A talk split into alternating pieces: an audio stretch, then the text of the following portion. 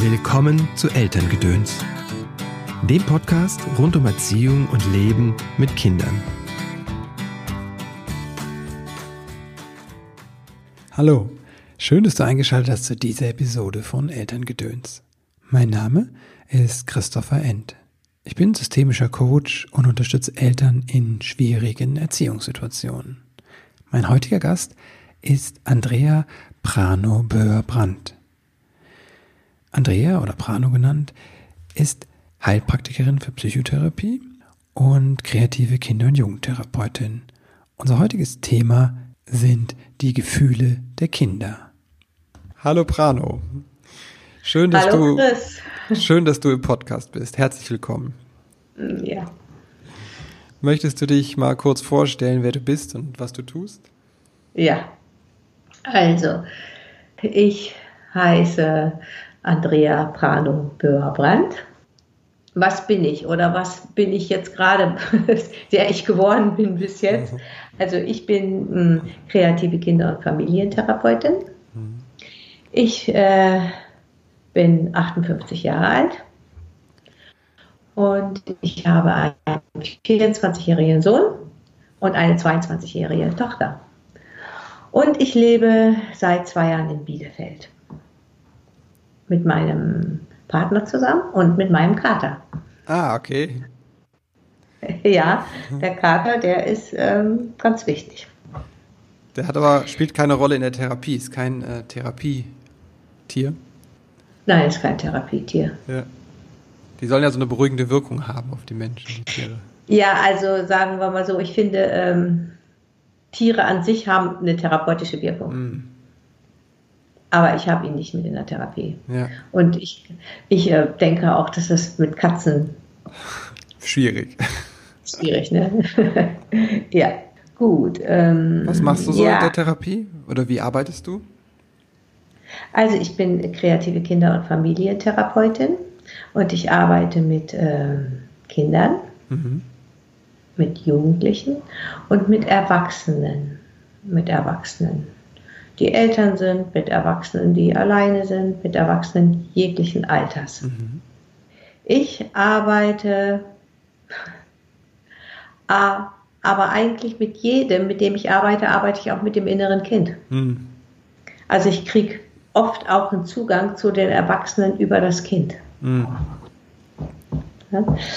Und ähm, dann äh, arbeite ich natürlich auch mit dem ganzen System Familie. Ja.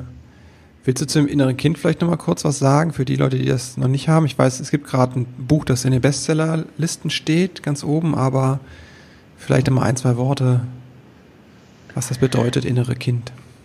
Also ich denke einfach, also wenn ich mit einem Kind arbeite, dann arbeite ich mit dem mm, Kind, was da vor mir sitzt, was ich spüre, was ich sehe, was ich fühle, womit ich in Resonanz gehe.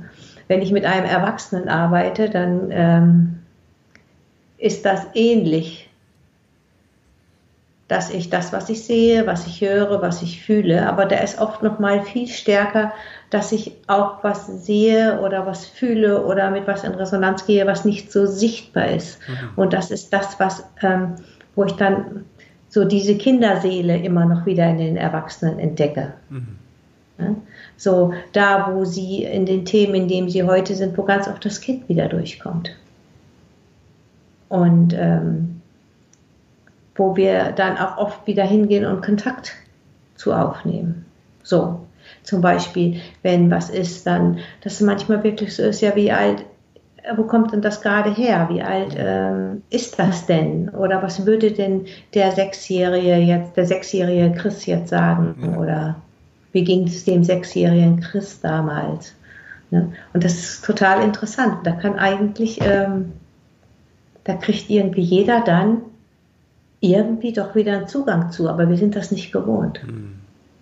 Ne? Aber es ist in uns. Es ist einfach. Und das ist manchmal, was ich so denke, wo ich so, ähm, ich denke, es gibt so viel Erziehungsratgeber, es gibt so viel Bücher, es gibt so viel auf dem Markt.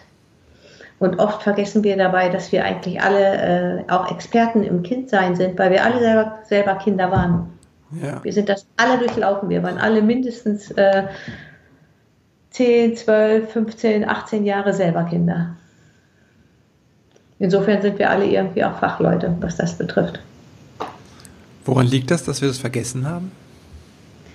Hm, ich denke einfach, dass das irgendwie auch ein, ein Teil des, des ähm, Großwerdens ist oder des, ähm, na, ich freue mich fast Erwachsenwerdens zu sagen, dass wir einfach irgendwo uns entwickeln und groß werden, uns identifizieren, Beruf lernen und dass es viele Ansprüche und Anforderungen von außen gibt an der, von der Gesellschaft und auch in uns selber, dass wir irgendwo hin, ja auch irgendwo hin wollen und irgendwas sein wollen und unser Potenzial auch entfalten wollen mhm. Und äh, wir uns ja entwickeln wollen, dass wir erstmal dahin gehen. Ja. Und da ist auch viel einfach, was von außen kommt. Und äh, dann richtet sich die ganze Aufmerksamkeit einfach über viele Jahre mehr ins Außen und dann vergessen wir das oder verlieren noch auf den Kontakt ja. zu dem Inneren. Was passiert dann, wenn wir den verlieren? Also äh, viele merken es erstmal gar nicht. Hm. Und aber viele kommen dann irgendwann, wenn sie, im, wenn sie äh, älter werden in ihrer Entwicklung, kommen sie halt, halt irgendwo dahin, dass die merken, dass ihnen irgendwas fehlt. Ja. Ne, die haben viel erreicht und sind auch so ganz, ganz äh, zufrieden, was das angeht, aber irgendwo gibt es was, wo sie merken, mh, hm,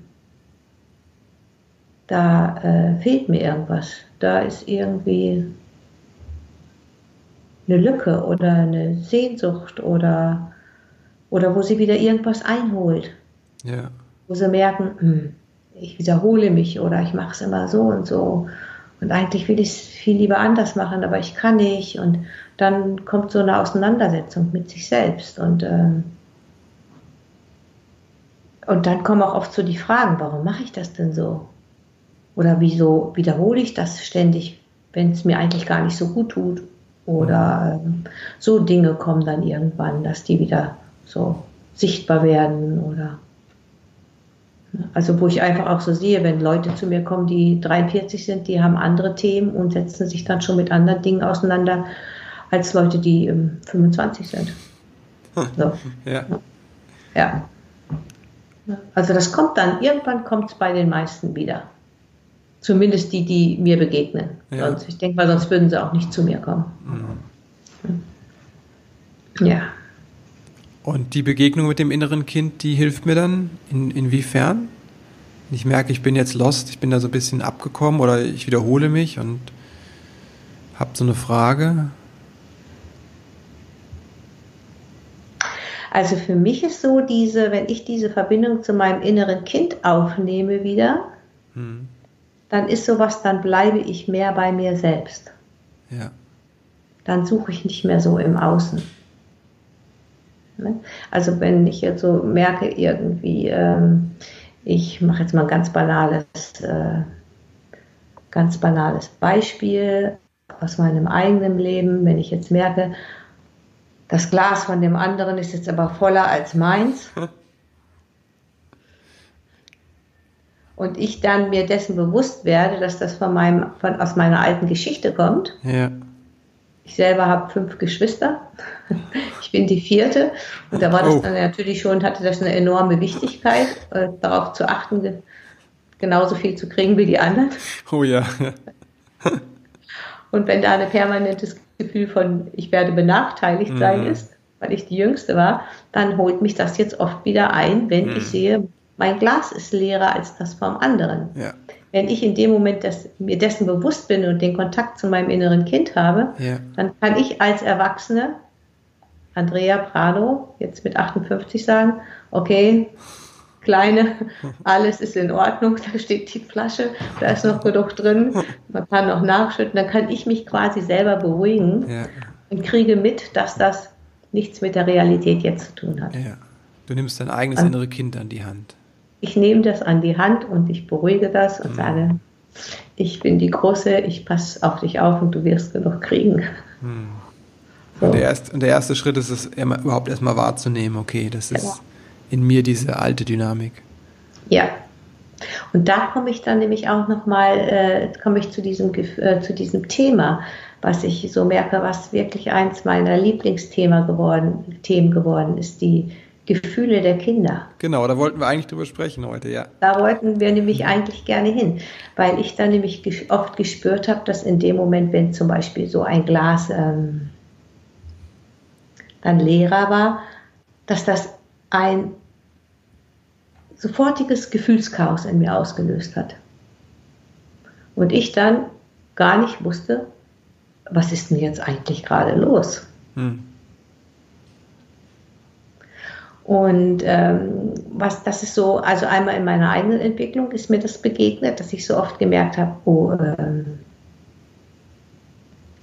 dass ich oft gar nicht wusste, was los ist oder was ich überhaupt fühle, dass ich gar keine wirklichen äh, Beziehung dazu hatte. Und dass ich das auch oft sehe in den Menschen, mit denen ich arbeite, dass ich so sehe, boah, die, äh,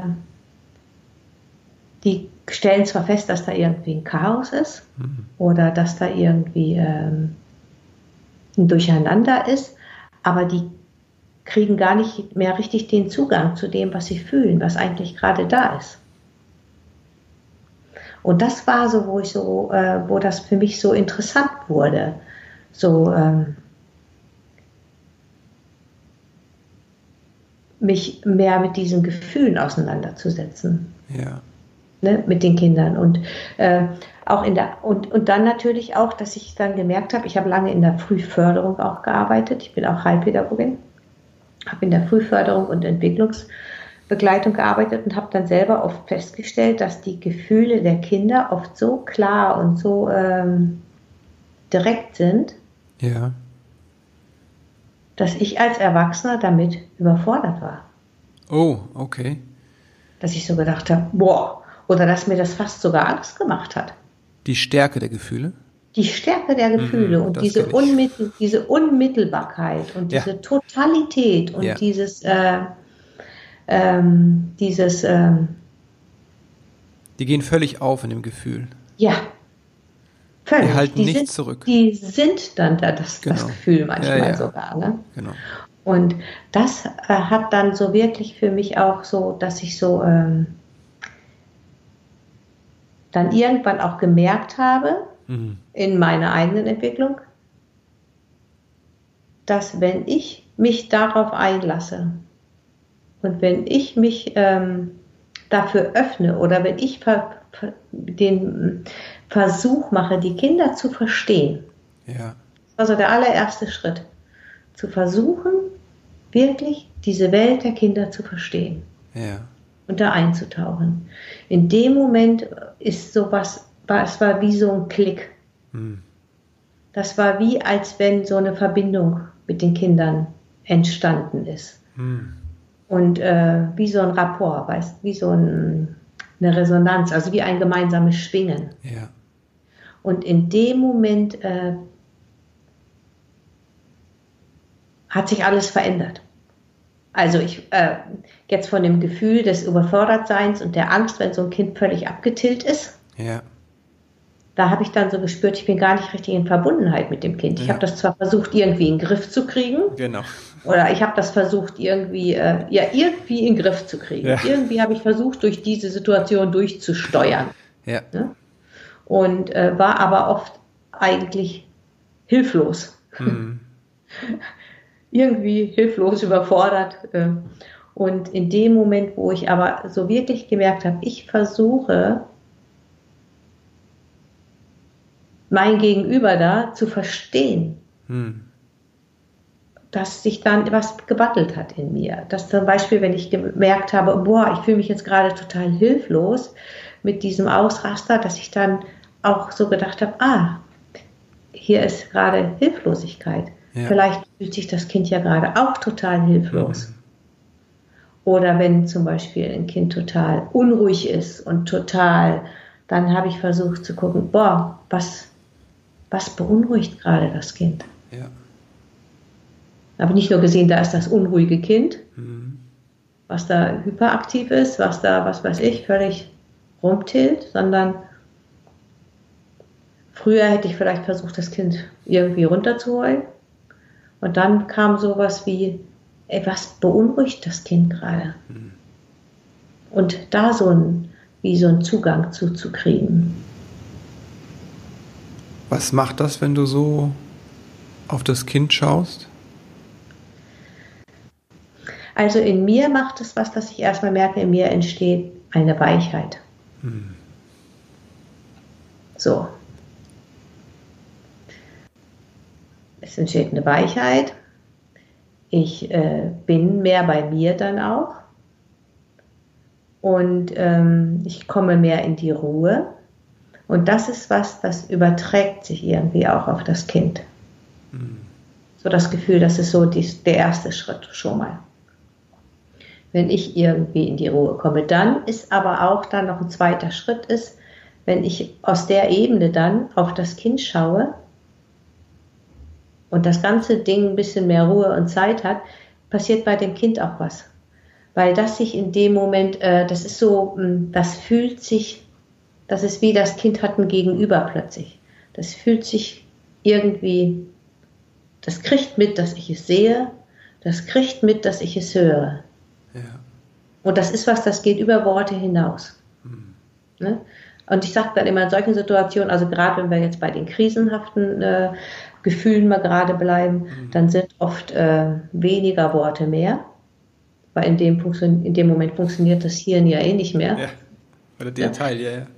Das funktioniert nicht mehr. Mhm. Aber so, dass äh, dieses, dieses mich zu dem Kind, ich sage mal so, auf eine Ebene begeben und mich auf das Kind einzuschwingen und dem in wenigen Worten zu sagen, ich sehe gerade, du bist ganz wütend und einfach nur da zu bleiben oder auch einfach zu sagen, ich bleibe da und äh, dem die Zeit zu geben, da ist was, dass das Kind sich gesehen und gehört fühlt und wo es auch anfangen kann, indem dass ich zum Beispiel, wenn ich da bin und in meiner Ruhe bin, dass es einen Halt kriegt und dass es auch eher anfangen kann, sich zu regulieren. Wie wichtig ist das, dieses bin einfach da und nehme mir Zeit, was du gesagt hast gerade? Ich würde sagen, das ist, für mich ist das die Eintrittskarte. Hm. Das ist so das A und O. Ja? Und ähm, das ist wie der Boden. Oder wenn ich zum Beispiel merke, ich habe jetzt gerade keine Zeit, mhm. ich kann mir die jetzt gerade nicht nehmen, ähm, dann ist es auch wichtig, dem Kind das zu sagen. Zu sagen, ich höre dich, ich sehe, du bist total sauer, aber ich habe im Moment keine Zeit. Mhm oder wir haben keine Zeit. Wir müssen jetzt den Bus kriegen. Wir müssen jetzt, die Straßenbahn fährt uns vor der Nase weg. Und ich, wir nehmen uns gleich Zeit. Also irgendwie sich authentisch mitzuteilen. Weil ich glaube, das ist ja die eine der großen Herausforderungen jetzt für Eltern, aber auch für Erzieher oder Lehrer, dass im Endeffekt dieses Ich nehme mir Zeit gar nicht möglich ist. Ja, Ja, das stimmt. Was macht das mit dem Kind, wenn das merkt, es hat eigentlich ist keine Zeit dafür ist? Ja, das fühlt sich nicht gesehen. Ne? Und, aber ich merke ja auch, ähm, manchmal sind es wirklich nur ganz kleine Momente und da gilt es für mich auch als Erwachsener umzuschalten, weil ich mh, mm, arbeite auf der einen Seite arbeite ich ja in der, in der Praxis und auf der anderen Seite arbeite ich aber auch noch in einer Gruppe und in dieser Gruppe sind, ähm, das ist eine Gruppe mit äh, einer Traumagruppe. Mhm. Und da geht es wirklich ganz oft darum, dass die Kinder in einer ganz hohen Aktivierung sind und dass äh, keine Zeit da ist. Ja. Weil es einfach in den Situationen, äh, in Krisensituationen, ist ein, es ist wirklich oft, dass es an Zeit mangelt. Ne? Mhm. Aber es macht schon einen großen Unterschied, ob ich in den Momenten mit dem Kind in Kontakt bleibe oder aus dem Kontakt gehe. Ja. Ne? Oder als ich, äh, ich habe zum Beispiel von einer Lehrerin gehört, die hat gesagt, die äh, hat die wirklich die schwierigen Kinder hat sie vorne bei sich sitzen und die hat dann erzählt, dass sie angefangen hat, wenn es wirklich krisenhaft wird oder die, dass sie die sagt, sie sagt, das reicht manchmal zwei Sekunden, drei Sekunden, die Kinder anzugucken und zu sagen, ich habe dich gehört. Okay. Und wir kommen gleich darauf zurück. Mhm. Und jetzt im Moment wünsche ich mir, dass du das. Und die hat gesagt, dass es funktioniert in 70 Prozent der Fällen, oh, wow. weil das Kind sich gesehen fühlt. Ja. Und sie sagte, früher hätte sie dann auch so reagiert, dass sie gesagt hätte, jetzt Ruhe und ist mit Lautstärke gegen Lautstärke und dann ist die ganze Kiste natürlich ja noch mehr eskaliert, weil die sich nicht gesehen gefühlt haben. Und es ja. kommt noch Druck da drauf. Ja, es kommt noch Druck da drauf. Ne? Und, die, und wenn die sie, es fand, ich fand sowieso phänomenal, wie sie so sagte, sie erreicht mehr jetzt, dass die Klasse still ist, wenn sie sich dahin stellt und still ist. Mhm.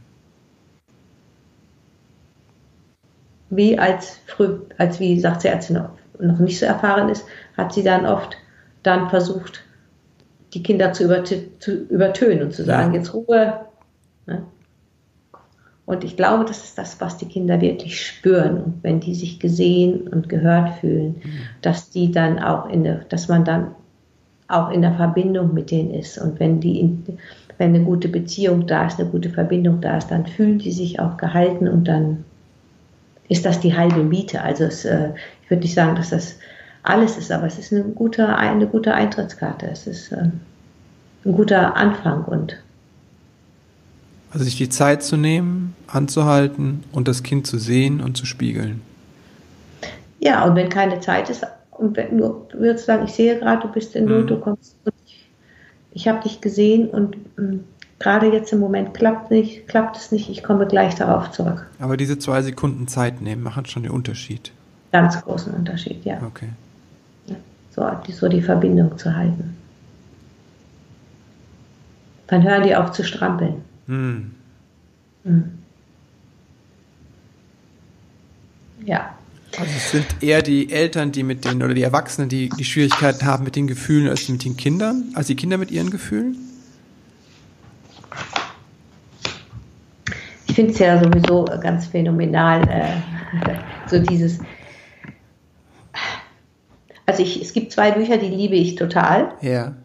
Komme ich jetzt mal gerade drauf, ähm, weil, als du gerade eben gesagt hast, die Schwierigkeiten. Ja. Weil es gibt, eigentlich gibt es wahnsinnig viele Bücher und Fortbildungen hm. und Schulungen und ähm, alles Mögliche, äh, wo, wo es um die Schwierigkeiten geht. Ja. Also in dem Moment, wo Schwierigkeiten entstehen, fangen wir uns an, damit zu beschäftigen. Ja, das ist eine Zuschreibung. Wenn ich sage, das Gefühl ist eine Schwierigkeit, dann ist das eine heftige Zuschreibung. Mm, ja. Könnt ihr auch Und, sagen, äh, das Gefühl ist eine Kompetenz. Okay, jetzt überforderst du mich. ich habe das gerade gemerkt, wenn ich sage, das ist eine Schwierigkeit, dann gebe ich dem Gefühlsausbruch des Kindes ja schon eine negative Bewertung. Ja, genau. Mhm. Das meinte ich. Ja, statt zu sagen, das ist gerade irgendwie völlig äh, sauer und mhm. ähm, und was ich immer wichtig finde für mich so ist, ähm, Kinder müssen ja erst lernen, mit ihren Gefühlen umzugehen. Ja. Kommt zwar auf die Welt und man sagt, es gibt so angeborene Gefühle wie Freude und Liebe. Mhm. Kinder bringen eine bedingungslose Liebe mit mhm. auf diese Welt. Die ist einfach da. Da beschwert sich ja. keiner drüber, oder? Nein. oder sowas wie Freude und Trauer und Wut.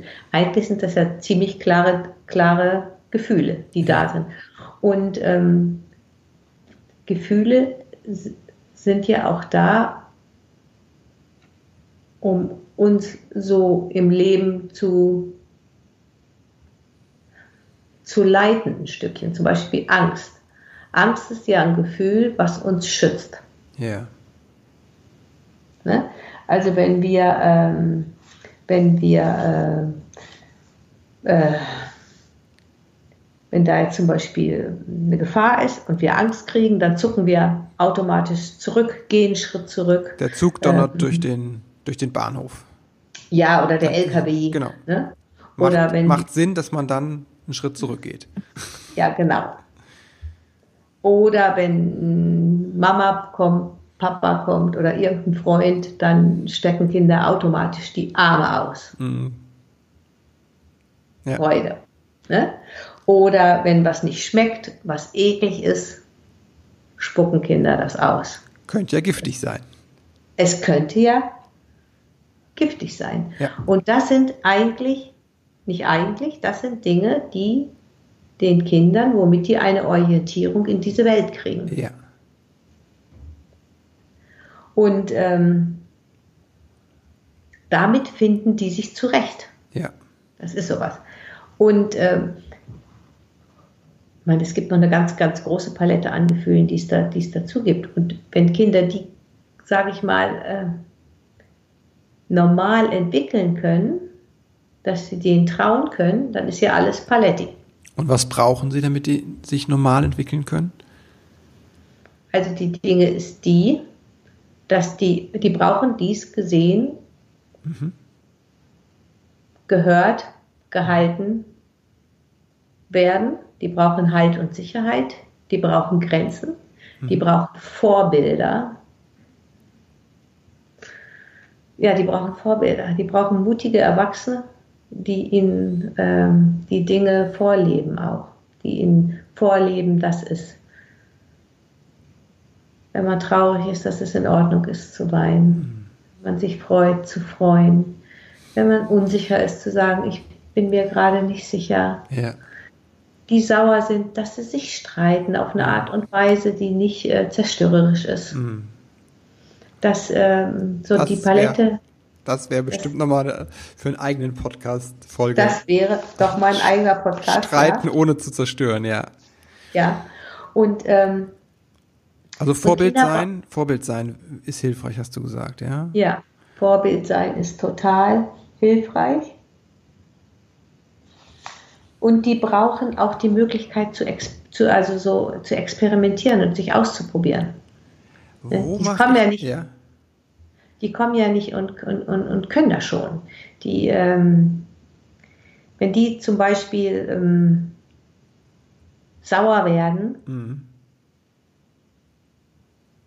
und das das erste Mal leben, mhm. also was weiß ich, du sie ärgerst oder die, was weiß ich, äh, das gerne haben wollen, dann müssen die das auch ausprobieren können und müssen auch gucken, was für eine Wirksamkeit sie damit haben. Und diesen, da brauchen sie einfach ein, gutes, äh, brauchen sie einfach jemand, äh, sagen wir mal, ein gutes Gegenüber, was denen ein Stück den Raum auch gibt, aber auch ähm, ein Stück äh, Spiegelung so dass die sich erfahren können. Und dass sie auch erfahren können, dass ihre Gefühle eine Gültigkeit haben. Mhm. Ne? Was nämlich viel ist, ist, was mir ganz oft äh, wirklich in der Arbeit mit Erwachsenen begegnet. Ich würde mal sagen, es hat sich ja schon viel, es, es tut sich ja immer viel auf dem ja. Gebiet. Ne? Und gerade je nachdem, mit welcher Generation ich arbeite, da kommt es auch ganz oft vor, dass Leute erzählen, früher galt das Gesetz, wenn es zu Hause bedrückt war, mussten wir alle bedrückt sein. Mhm. Wenn Mama, Papa in Sorge oder traurig waren oder sauer waren, dann war das die Stimmung und die Atmosphäre. Dann durften wir auch nicht fröhlich sein, dann okay. durften wir auch nicht glücklich sein. Ja. Oder so die Sache, ähm, dass eigene Gefühle keine Gültigkeit hatten. Ja. Das kennen wir ja alle irgendwie. Es gibt ja so Sätze wie, das macht man nicht, das ist so, das tut man nicht. Immer diese Mannsätze. Ja. Das sind eigentlich darüber Gebote, lacht, Gebote oder Verbote sind da man, drin. Genau, darüber lacht man nicht. Ja. Also, und dass Kinder dann oft auch gar nicht mehr äh, unsicher werden in ihren eigenen Gefühlen, weil ihre eigenen Gefühle gar keine Gültigkeit haben. Und wie mache ich das denn jetzt mit dem Halt geben und den Raum geben für die Gefühle auf die eine Seite? Und auf der anderen Seite hast du gesagt, es geht ja auch um Grenzen. Wenn der Wutanfall ja, jetzt, genau. Ein Beispiel ist gut. Ja, das ist zum Beispiel, wenn ein Kind zum Beispiel unbedingt seinen Willen kriegen ja. will. Es will jetzt unbedingt, dass du jetzt rausgehst und mit dem Eis kaufst. Hm. Einfach nur so ein Beispiel. Und dann wird sauer. kann ich jetzt so aus meiner Sicht sagen, das, das erste ist, ich versuche, das Kind zu verstehen. Ja. Also der Respekt den Gefühlen des Kindes gegenüber, wie es möchte jetzt gern Eis, das hat. Und dann ist der zweite Schritt ist aber ein Respekt mir selbst gegenüber. Hm. Wie geht es mir denn gerade? Ich komme gerade von der Arbeit und ich bin gerade total müde. Hm. Und ich kann jetzt eigentlich gerade nicht raus. Und in dem Moment ist es für mich auch, bedeutet es auch ein gutes Vorbild zu sein, dem Kind zu sagen, du, ich sehe gern, du möchtest ein Eis, ihr wollt gerne raus. Ich sehe auch, du hast eben den ganzen Morgen in der Schule gesessen. Ja. Und ich komme gerade von der Arbeit, ich bin gerade total müde, ich kann gerade nicht. Und ich bin müde, ich möchte mich jetzt gerne erst eine halbe Stunde ausruhen. Ja. Und dann zu gucken, einen Kompromiss zu finden und äh, zu gucken, zum Beispiel zu sagen, okay, du kannst jetzt ähm, eine halbe Stunde spielen oder malen oder was weiß ich, man findet man was und ich lege mich eine halbe Stunde hin und dann, dann äh, gehen wir zusammen raus, dann holen wir ein Eis. Ja. Also es geht immer, und das ist auch dieses Grenzen. Es geht nicht darum, immer den Kindern, alles den Kindern recht zu machen oder immer nur auf ihre Gefühle zu gucken, sondern das das meine ich auch mit Vorbild sein. Wenn die Kinder lernen, dass äh, ein Erwachsener sie beachtet, die, das Gefühl von denen stehen lässt und gleichzeitig aber auch äh, seine eigenen Gefühle achtet, dann ist das ein gutes Vorbild. Ja. Und, äh, und dann auch so die Beziehung zu achten, zu gucken, ah, wie, wie ist denn gerade so die Beziehung zwischen dem Kind und mir oder, oder unser Zusammenschwingen? Was braucht das denn gerade? Braucht es das jetzt gerade irgendwie? Doch, es ist echt gut, wenn wir zusammen rausgehen, Eis essen. Ja. Ne? Also so wirklich so, ähm, dass dieses Gesamt, dieses Gesamte im Blick zu behalten. Mhm. Ne? Und weil es geht, ich sehe oft so, ist es so, die, einmal ist so die Bewegung, dass das ist, äh, das sind oft so die Extreme, das oder das. Ne? Genau. Und ich bin so ein Vertreter von dem und. Von der Mitte, der Integration. Und, ne? ja, und ich sehe das und. Genau. Bei mir ist es gerade so. Ja. Ne? Oder ich sehe das und ich sehe aber auch, das geht gerade nicht. Ja. Ne? Du schreibst ne? ich sehe, du hast gerade keine Lust zum Vokabellernen, du willst das nicht und es ist dir, ne? Und ich sehe aber auch, du schreibst, äh, ne? Ja. Und da, äh, äh, da wirklich so auch zu gucken, einen Mittelweg zu finden, einen Kompromiss zu finden. Du hattest, ja, du hattest eben gesagt, du hast auch noch zwei Bücher da, die dir im Kopf schweben. Willst du noch zwei Empfehlungen mhm. geben? Ja, also ich könnte, ich weiß ja, ich weiß ja, also ich könnte wirklich mit dir, merke gerade mehrere dieser Themen einsteigen. Aber wer Lust hat, da noch mehr einzusteigen, weil es ist wirklich, äh, das heißt wirklich, es äh, hat ganz viele schöne, äh, schöne, ähm, ich sehe das manchmal wie so ein Baum, wo ich sage, da gibt es so mhm. ganz viele Zweige, denen ich folgen kann. Ne? Ja, ja. So ähm, da einzusteigen. Zum Beispiel, das ist so eines, ähm, wie äh, sich Gefühle entwickeln so oder wo, wo man emotional Kinder emotional stecken bleiben können oder was kann ich von fühlenden Kindern lernen oder was kann man Eltern empfehlen. Da gibt es also wirklich so viele Zweige, denen wir jetzt folgen könnten. Und wer Lust hat, wirklich in dieses Thema nochmal ganz anders einzusteigen, wo es nicht darum unbedingt darum geht, oh, äh, ähm, um einen Ratgeber oder mhm. wenn das, sondern wo es wirklich darum geht, ähm, bei den Gefühlen der Kinder äh, Beachtung zu geben.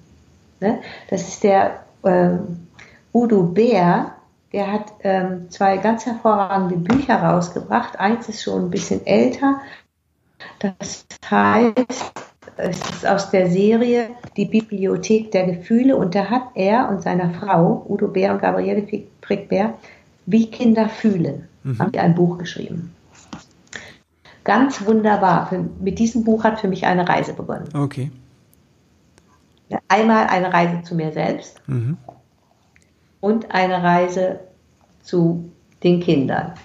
Und hat mir auch wirklich eine ganz andere Welt eröffnet. Und das ist ein Buch, das Ich habe es schon seit Jahren und ich nehme es immer wieder gerne in die Hand und okay. ich lese immer gerne. Ja. Und dann gibt es ein neues Buch von Udo Bär, das heißt Die Weisheit der Kinder. Ah, sehr schön. Das ist sehr, sehr schön. Und da ist für mich auch wirklich nochmal dieses drin, was mich nochmal wirklich so sehr ähm, in mir auch geklungen hat, was wir von Kindern lernen können. Wir packen die beiden Buchempfehlungen in die Shownotes, sodass dann jeder ähm, ja. das nochmal finden kann. Hattest du, das waren die zwei Bücher, die du meintest, oder? Wo, ja, das sind jetzt erstmal die zwei genau. Bücher, wo ich so sage, der, darüber lasse ich mich so sehr gerne inspirieren oder die berühren mich und die berühren mich gerade einmal, was meine Kinder angeht ja. und was ähm, mich selber angeht. Ich packe sie auf jeden Fall in die Show Notes. Da würde ich auch deine ja. Kontakte reinpacken. Sag aber du nochmal vielleicht, ähm, wo man dich äh, finden kann, wo du unterwegs bist. Also ich bin in, also meine Praxis ist in Bielefeld. Genau. Ihr findet mich unter äh, www.kreative-therapie-bielefeld.de. Mhm. Das ist meine Homepage. Und äh, bist du auf Social Media? Nee. Sehr gut. Nein. Da findet ihr mich und ähm, ja, vielleicht eröffnet sich das nochmal Social Media im Moment nicht. Ja. Und ja, aber darüber könnt ihr mich finden. Super. Vielen Dank, Prano. Ich wollte dir auch ja. an dieser Stelle nicht nur Danke sagen für das Interview, wir steigen bestimmt nochmal ein in eins der Themen, der vielen. Ich will dir auch Danke sagen für die Arbeit, die du machst. Also gerade, dass du halt äh, dich den Kindern widmest und den Familien widmest. Weil ich finde, das sind beides in unserer Gesellschaft Gruppen, die, die ganz schön einpacken müssen, so gerade wegen der Zeitnot, was wir eben besprochen haben. Deswegen da danke an deiner an der Stelle und auch danke, dass du dich da nochmal den Familien ja auch widmest, die besonders unter Druck stehen. Das sind halt ja die Pflegefamilien und die Pflegekinder. Ja, ja. Mhm. Jetzt noch ein paar abschließende Fragen. Ähm, wenn du so an deine Kindheit denkst, gab es etwas bei deinen Eltern, ne, was gefehlt hat, wo du das dir nachher selbst erarbeiten musstest? Also für mich war wirklich eine Sache, was ich mir wirklich erarbeiten musste, waren wirklich meine Gefühle. Hm. Das waren meine Gefühle, die überhaupt erstmal richtig wahrzunehmen und denen eine Gültigkeit zu geben. Und eine, und eine Wertigkeit und eine Richtigkeit zu geben. Weil das war etwas, was ich einfach durch die Zeit, in der ich groß geworden bin und durch die Geschichte, hm. Äh, durch die systemische Geschichte, ähm, wo ich ähm, allen, allen im Äußeren mehr Gültigkeit gegeben habe als mir selbst. Und das ist wirklich ein Weg, wo ich sagen muss, das ist was, das habe ich mir wirklich in den letzten 30, 40 Jahren erarbeitet. Wow. Da wirklich ähm, mir selber mit meinen Gefühlen eine, äh, eine Wertigkeit zu geben. Ja. Die wahrzunehmen und die anzuerkennen und ja. Wofür bist du deinen Eltern dankbar? Mm, für die Liebe. Mhm.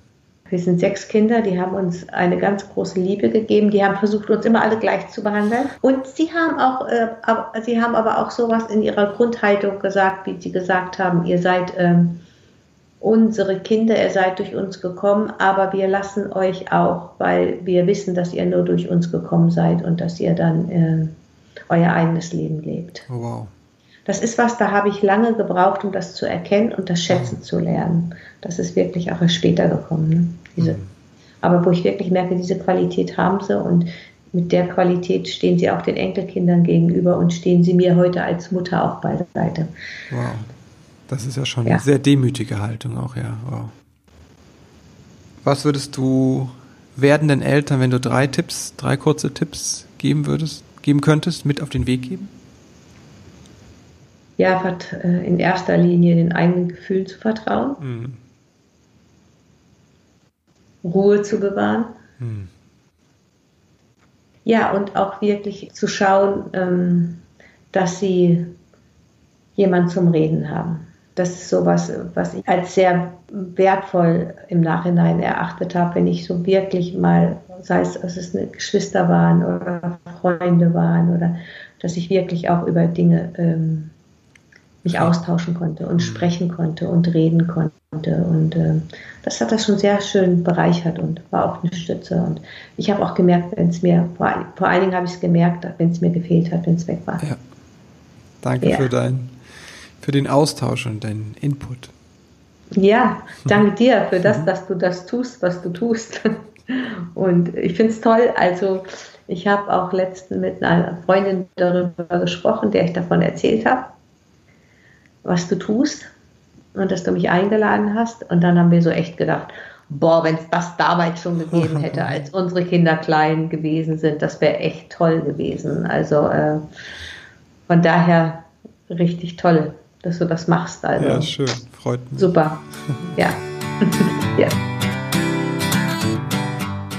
Ja, das war die Folge über die Gefühle der Kinder mit Andrea Prano-Böhr-Brandt.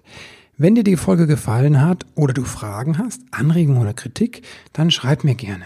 Entweder in die Kommentare oder du schreibst meine E-Mail an info at christopher-n.de. Ach ja, wie immer freue ich mich auch über Bewertungen bei iTunes. Aber das war's für heute erstmal. Ich wünsche dir einen ganz tollen Tag, einen super Start in die Woche und bis bald.